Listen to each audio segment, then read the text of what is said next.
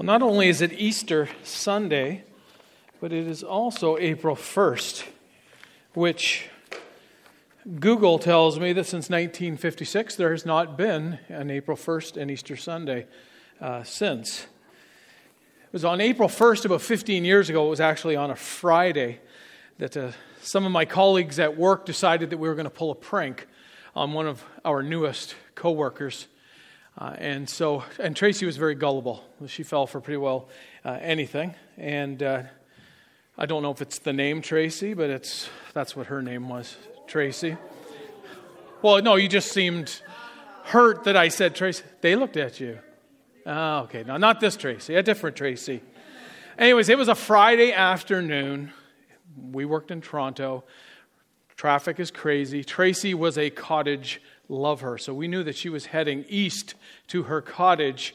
Uh, so at about 3.30 in the afternoon, we decided that we were going to pull a prank on her.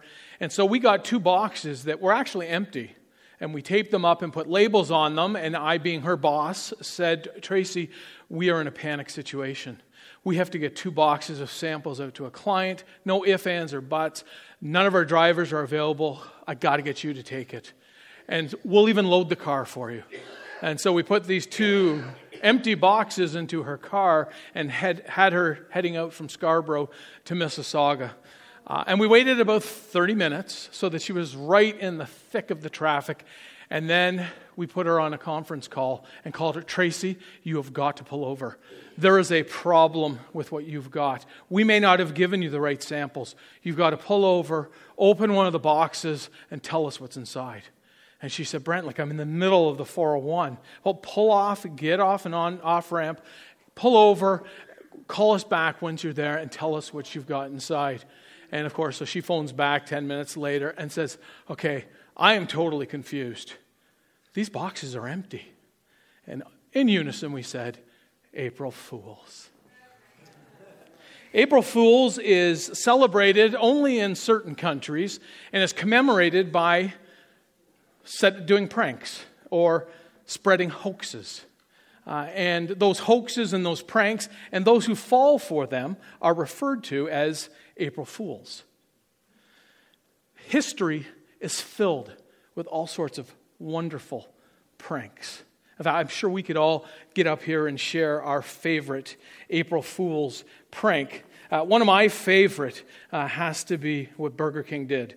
Uh, I'm going to read it so I don't miss any of the details. On April 1st, 1998, Burger King published a full page advertisement in an American newspaper announcing the introduction of a new item to their menu a left handed Whopper, especially designed for the 32 million left handed Americans. According to the advertisement, the new Whopper included the same ingredients as the original Whopper but all the items were rotated 180 degrees for the benefit of their left handed customers. The next day, Burger King had to issue a follow up. The follow up press release said that although the left handed Whopper was a hoax, thousands of customers had gone into restaurants to request the new sandwich. Simultaneously, according to the press release, many others had requested their own right handed version.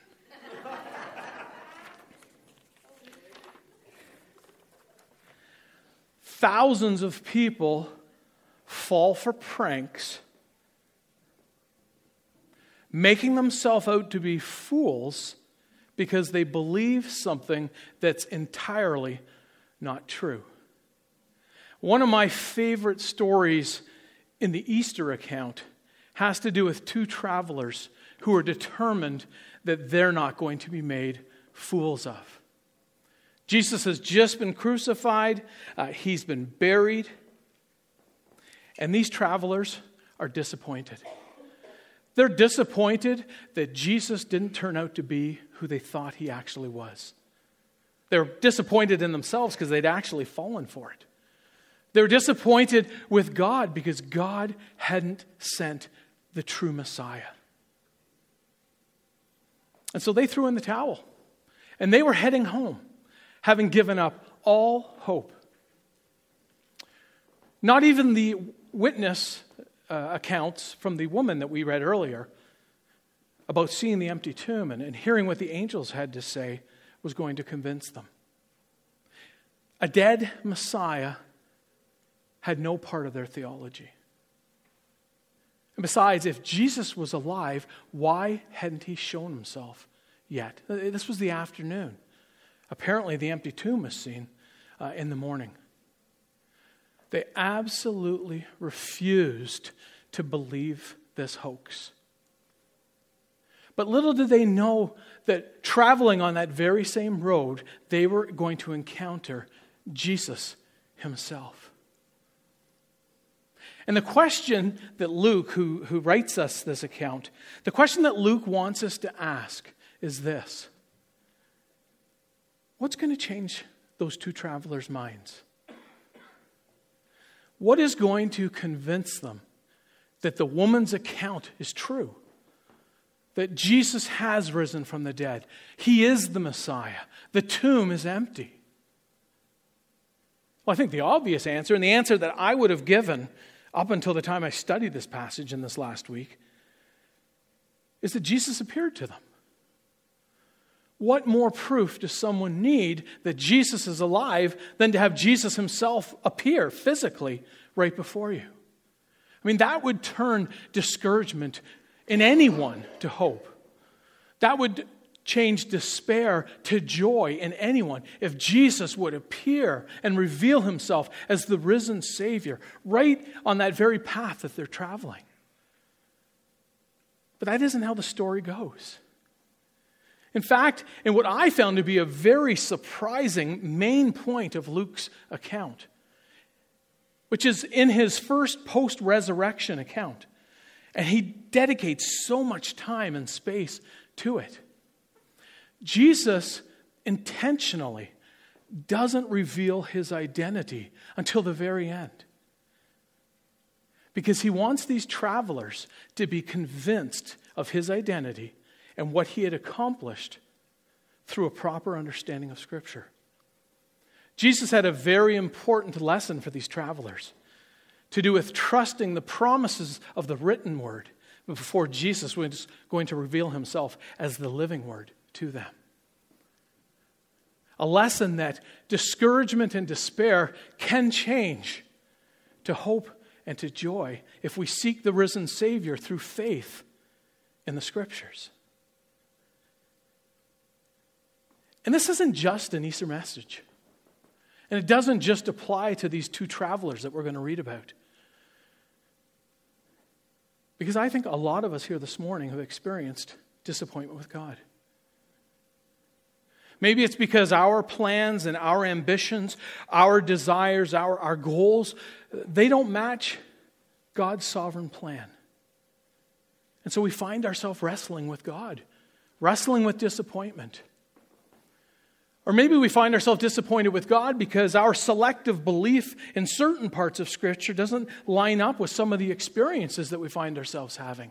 And so maybe we're out there serving God, witnessing, sharing our faith, and yet we're surprised to find that people are rejecting us, that people are opposed to our message, kind of what we're seeing in, in, in our series in 1 Peter.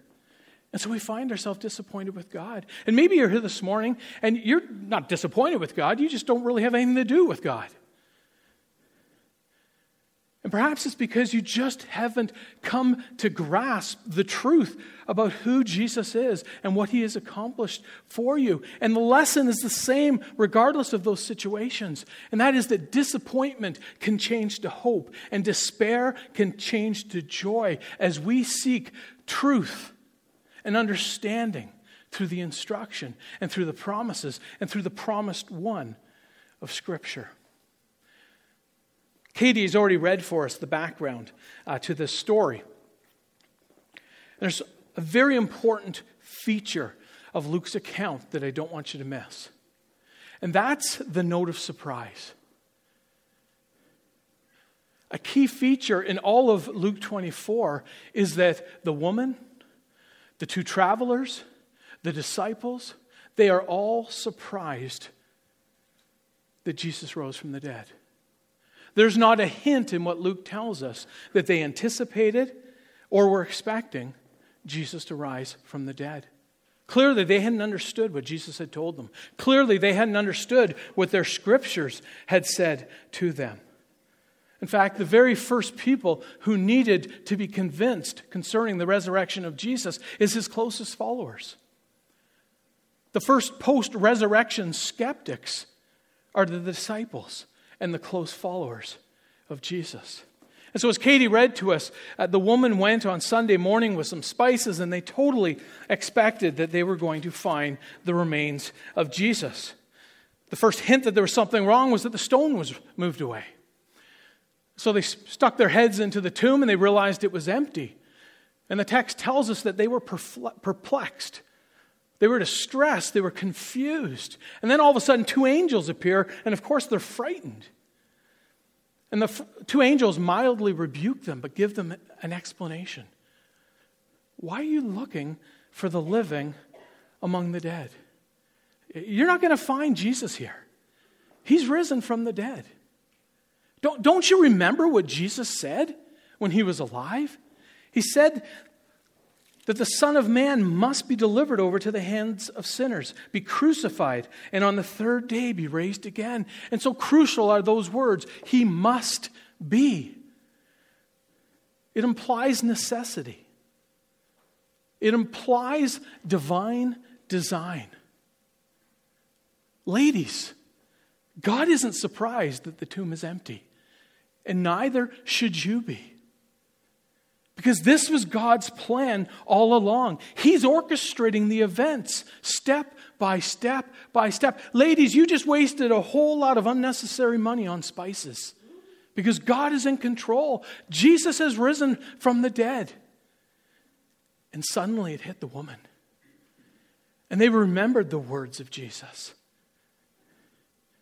And they had understanding death and resurrection, it was a necessity.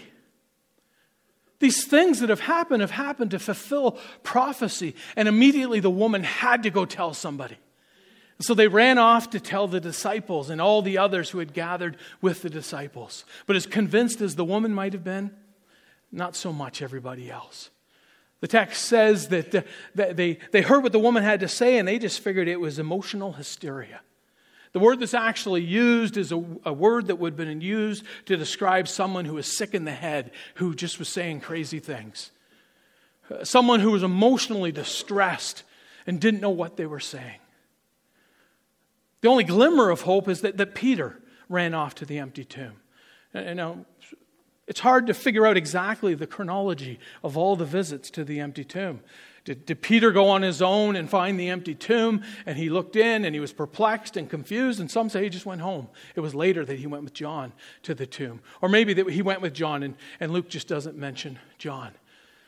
But the majority of them just don't believe the woman whatsoever, including these two travelers that we read about next. And so, if you got your Bible, uh, turn to Luke 24 and let's read the account of these two travelers on the road to Emmaus.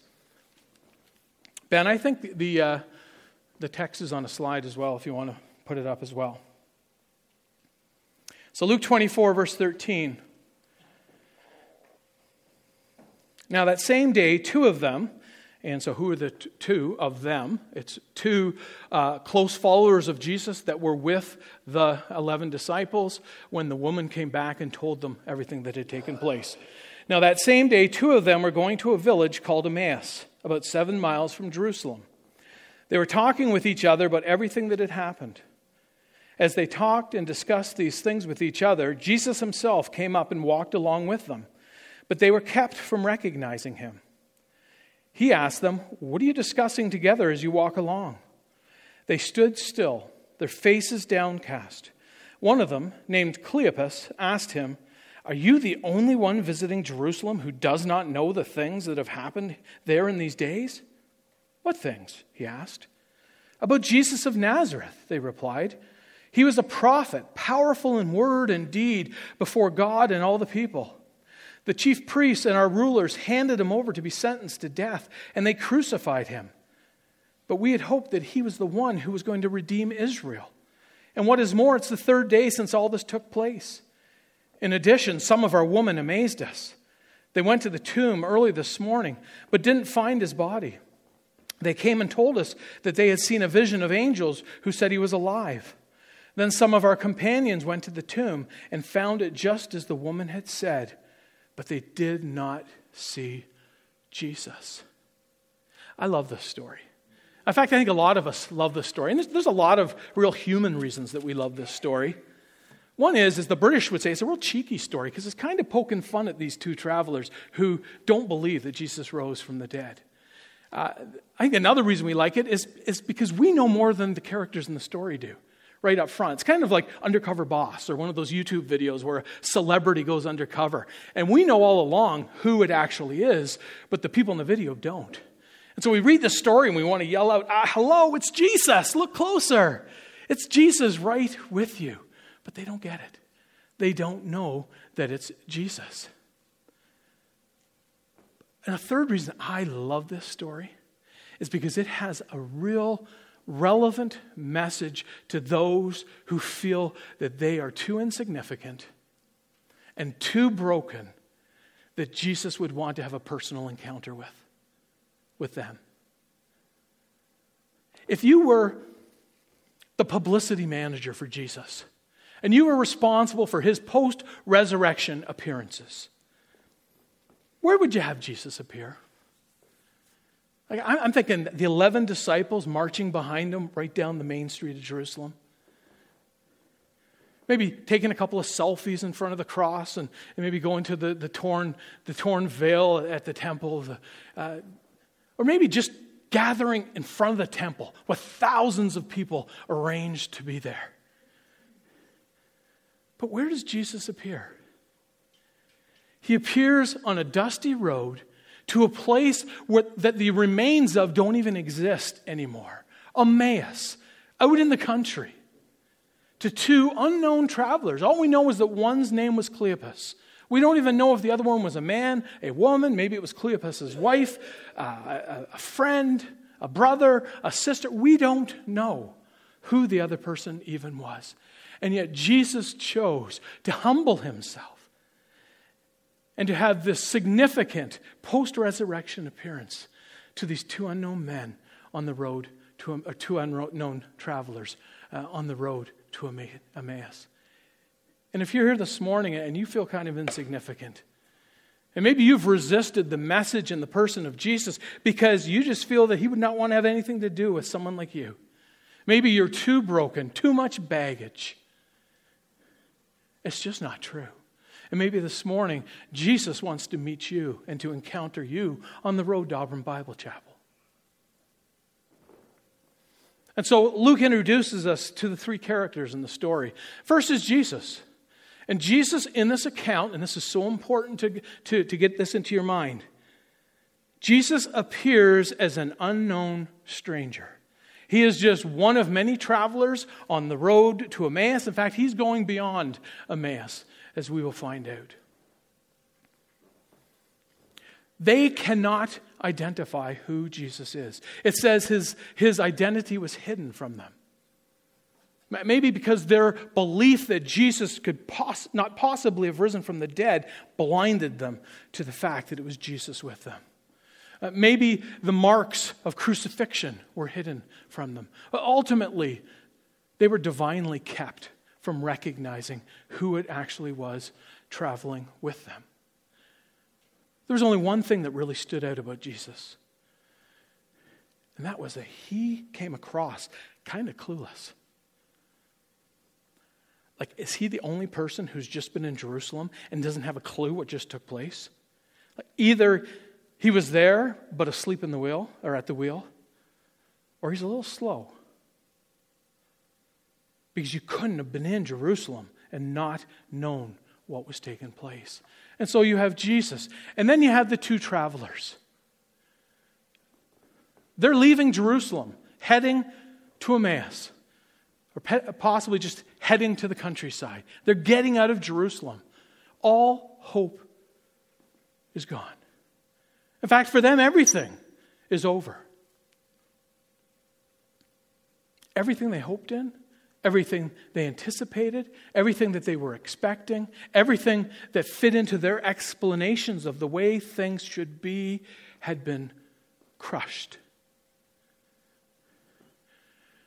And so they were sad, and they were gloomy, and they were confused, and they had thrown in the towel, and they're going home. The Passover is done, and there's no need to stay in Jerusalem. How could they have been so wrong? They asked themselves. How could it possibly have turned out this way? About the things that had taken place. And I think we can imagine their conversation. Like, I don't get it. Like on Monday, he just came into Jerusalem riding on the back of a donkey. And the people, the crowds, they were praising him. They were hailing him as the son of David. They were praising him with Hosanna as the Messiah. And then on Tuesday, he cleared out the temple. And for the next few days, he dominated the temple. Such powerful, powerful teaching. But then he was arrested. He went through this, this mock trial. And they beat him. And they made him carry the cross to his place of crucifixion. And then they killed him. The person that we thought was the Messiah is dead. How could we have been such fools?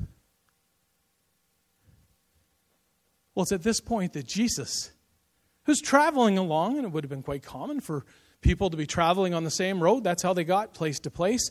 Jesus came alongside them and asked that real strategic question. He knows what they're talking about, he knows what they're thinking, he knows what's at the very core of their dilemma. But he says to them, anyways, so, what are you talking about? You imagine the look on their face.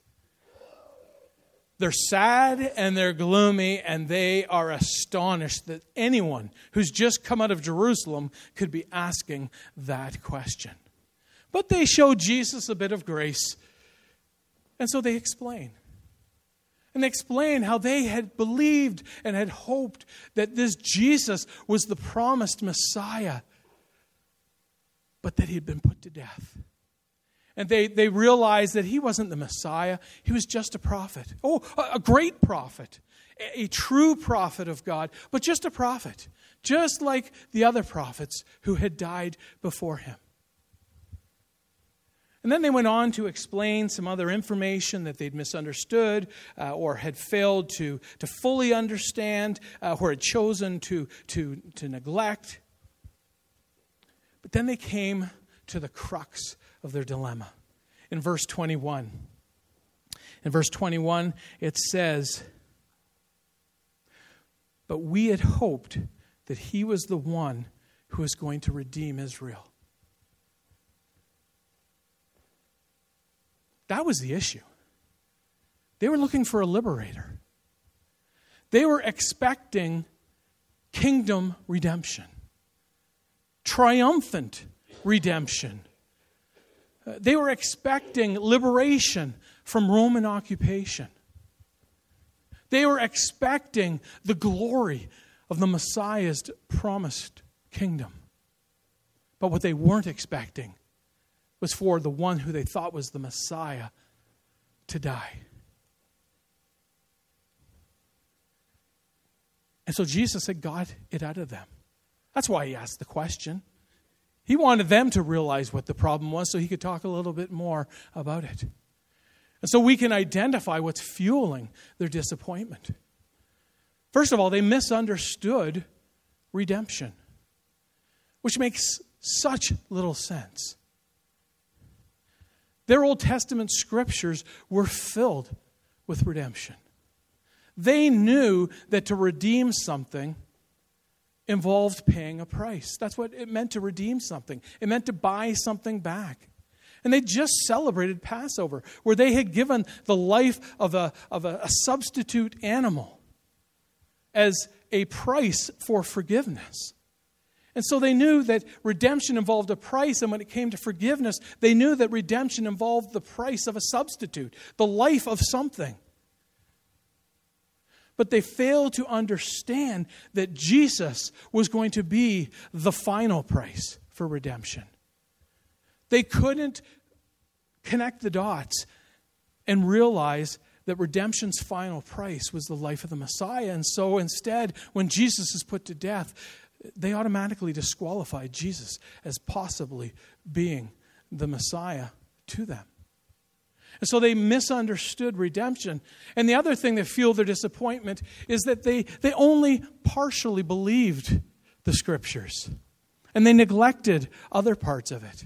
If they had read all that their scriptures had to say about the coming Messiah, they would have read that the message of the coming Messiah was one of suffering and glory.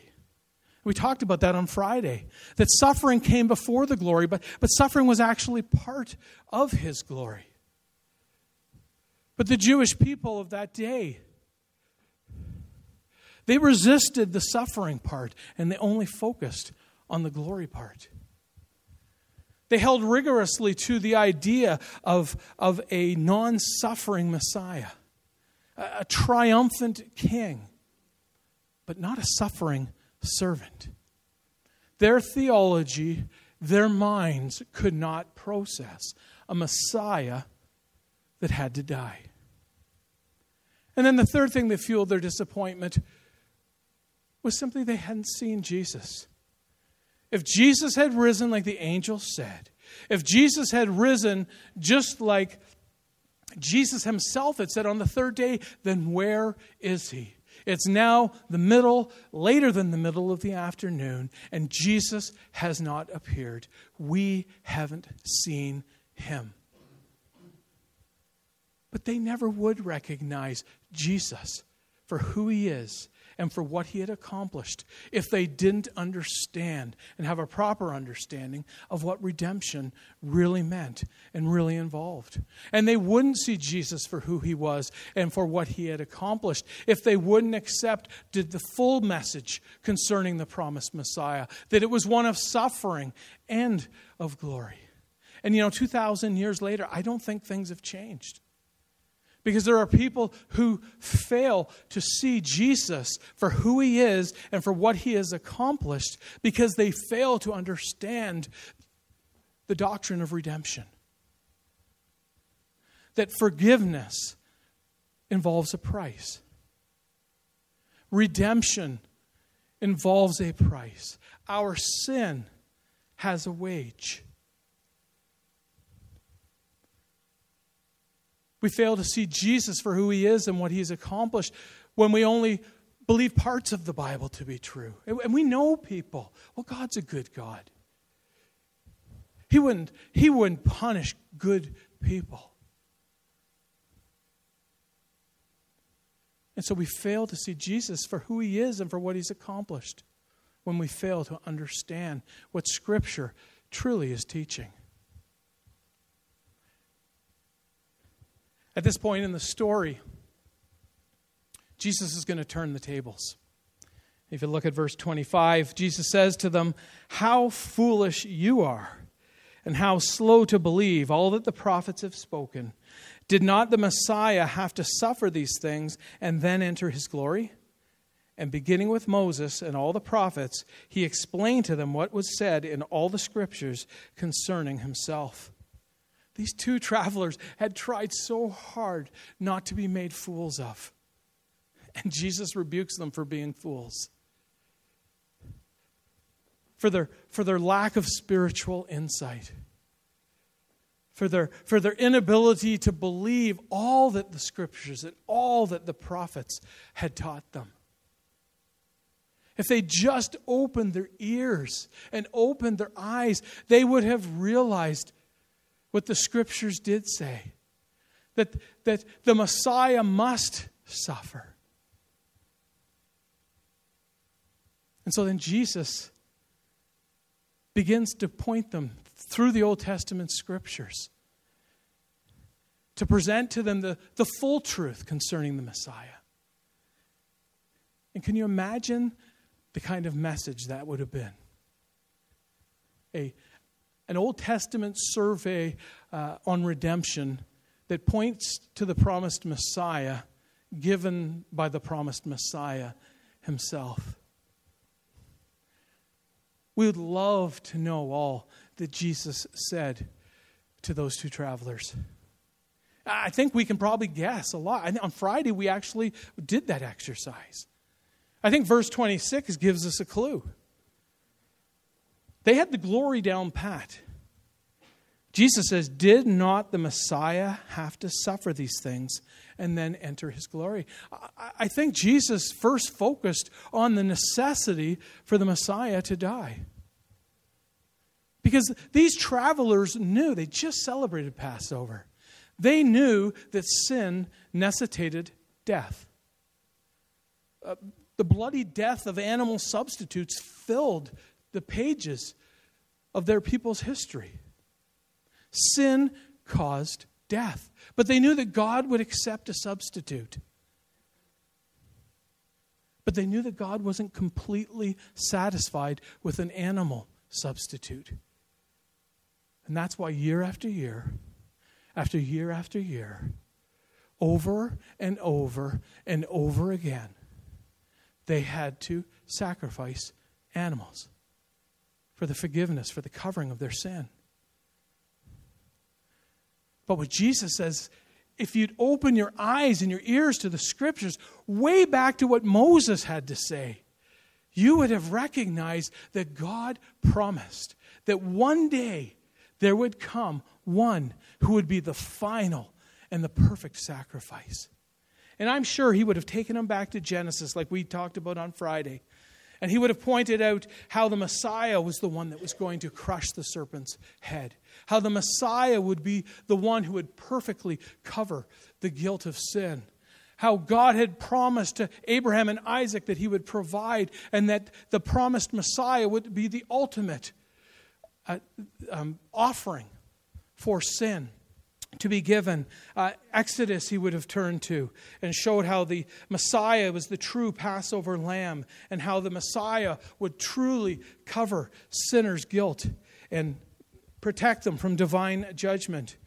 He would point them to Deuteronomy, how the Messiah is the one who would be hanged on a tree and cursed by God. Psalm 22, where the Messiah is the one who spoke, My God, my God, why have you forsaken me? The Messiah is the one who would be seared at, whose bones would have been out of joint, whose strength would be gone, whose hands and feet would be pierced, whose clothes would be divided by lot.